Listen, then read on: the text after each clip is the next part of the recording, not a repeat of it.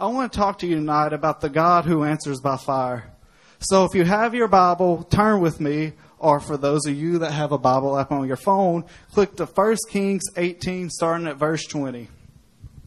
So Ahab sent for all the children of Israel and gathered the prophets together on Mount Carmel. And Elijah came to all the people and said, How long will you falter between two opinions? If the Lord is God, follow him.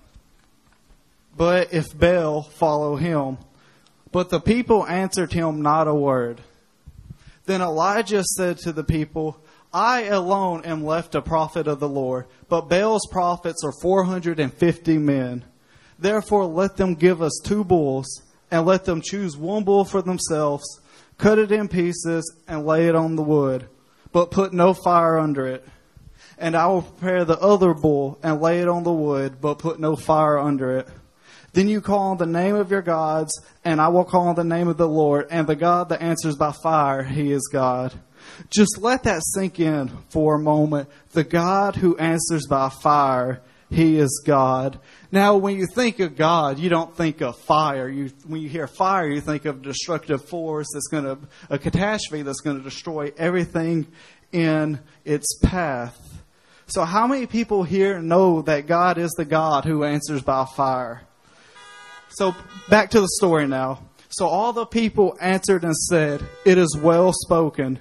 Now Elijah said to the prophets of Baal, Choose one bull for yourselves and prepare it first. For you are many, and call the name of your God, but put no fire under it.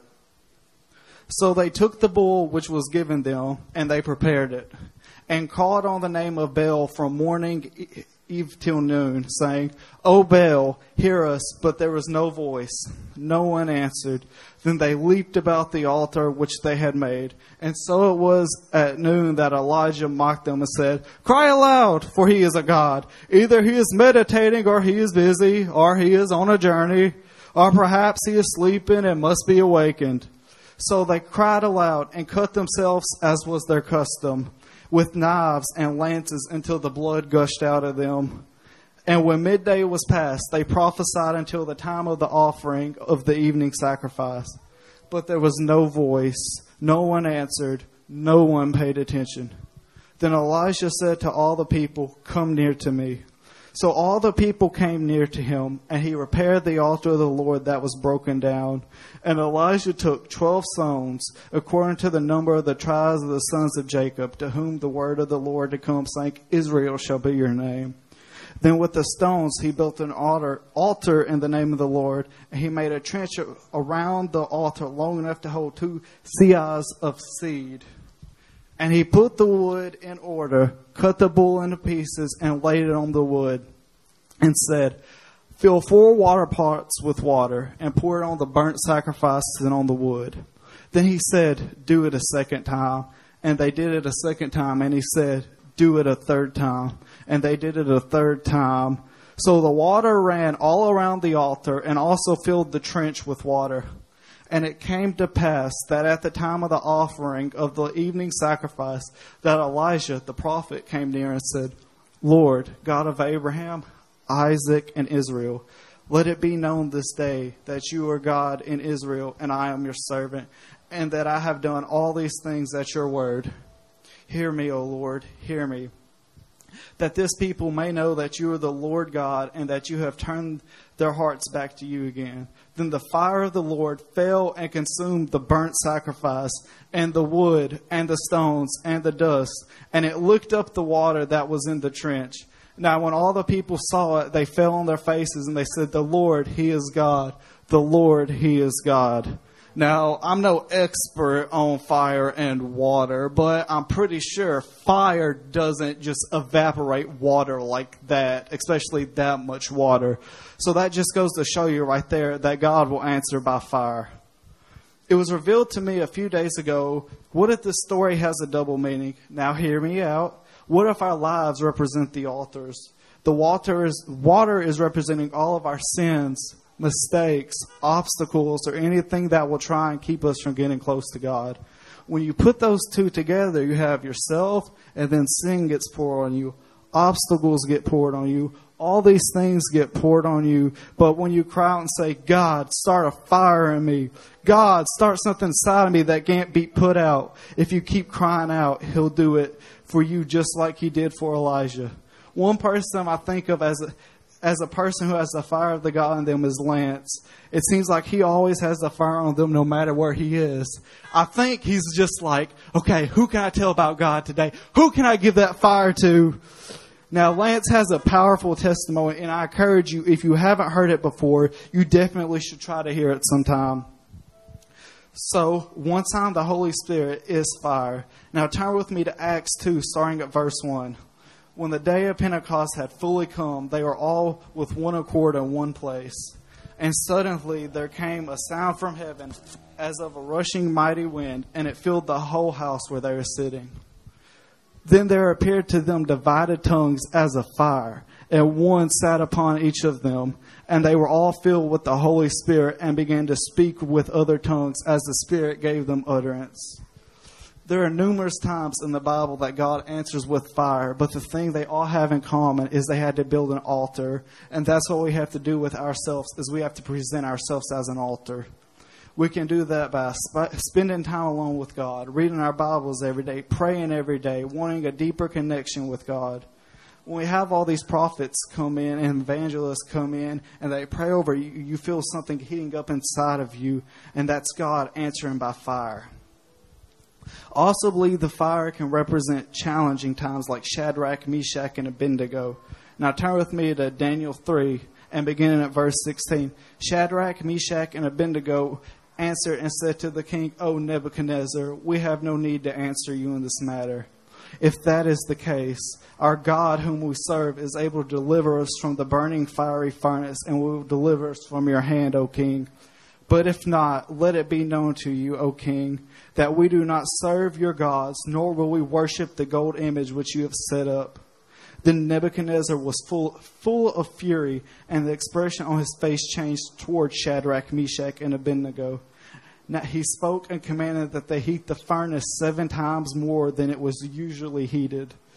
And he commanded certain mighty men of valor who were in his army to bind Shadrach, Meshach, and Abednego and cast them into the burning fiery furnace.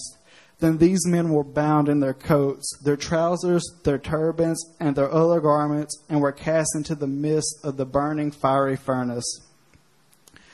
Therefore, because the king's command was urgent and the furnace exceedingly hot, the flame of the fire killed those men who took up Shadrach, Meshach, and Abednego.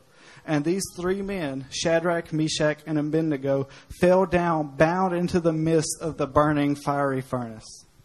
The king Nebuchadnezzar was astonished, and he rose in haste and spoke, saying to his counselors, Did we not cast three men bound into the midst of the fire? They answered and said to the king, True, O king.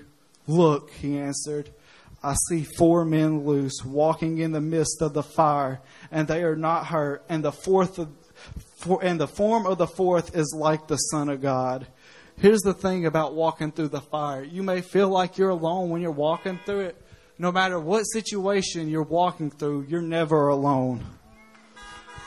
Then Nebuchadnezzar went near the mouth of the burning fiery furnace and spoke, saying, Shadrach, Meshach, and Abednego, servants of the Most High God, come out and come here. Then Shadrach, Meshach, and Abednego came from the midst of the fire and the satraps, administrators, governors, and the king's counselors gathered together, and they saw these men on whom whose bodies the fire had no power.